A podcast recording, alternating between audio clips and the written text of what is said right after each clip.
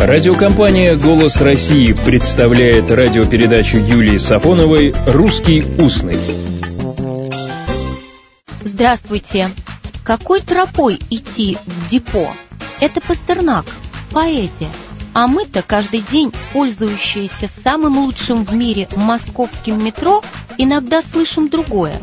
Поезд дальше не идет. Просьба освободить вагоны. Или поезд следует в депо. И всем пассажирам понятно, куда и какой тропой поезд следует. Потому что сегодня депо – это строение для стоянки и ремонта локомотивов, вагонов, машин. Но это сейчас локомотивное депо, пожарное депо.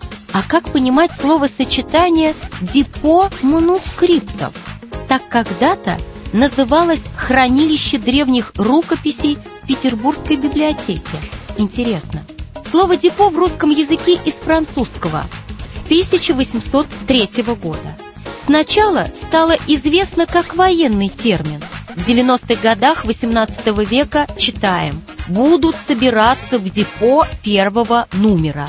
Речь идет о сборном пункте войсковых частей у складов. Это объяснимо, потому что во французском языке слово «депо» тоже значило «склад», Поэтому в военном первоначальном значении депо – склад, место хранения казенного, в частности военного имущества. Встречается тогда же и словосочетание «депотный пост» – пост у склада.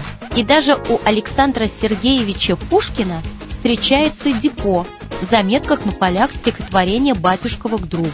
Клео как депо не склоняется. Теперь понятно, что депо манускриптов – это склад, хранилище манускриптов. Какой тропой идти в это депо? Тропою знаний.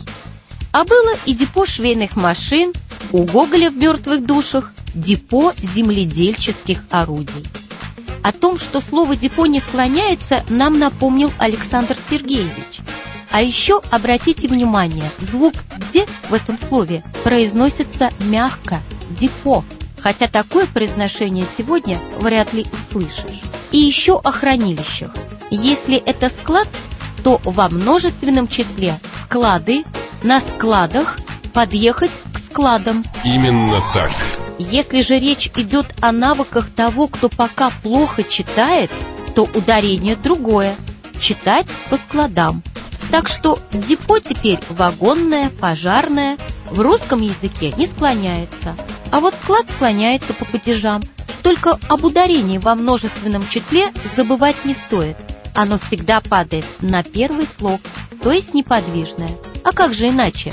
На складе, на складах все должно быть в полном постоянном порядке. Всего доброго, добрых слов и добрых встреч. «Русский устный» – программа Юлии Сафоновой.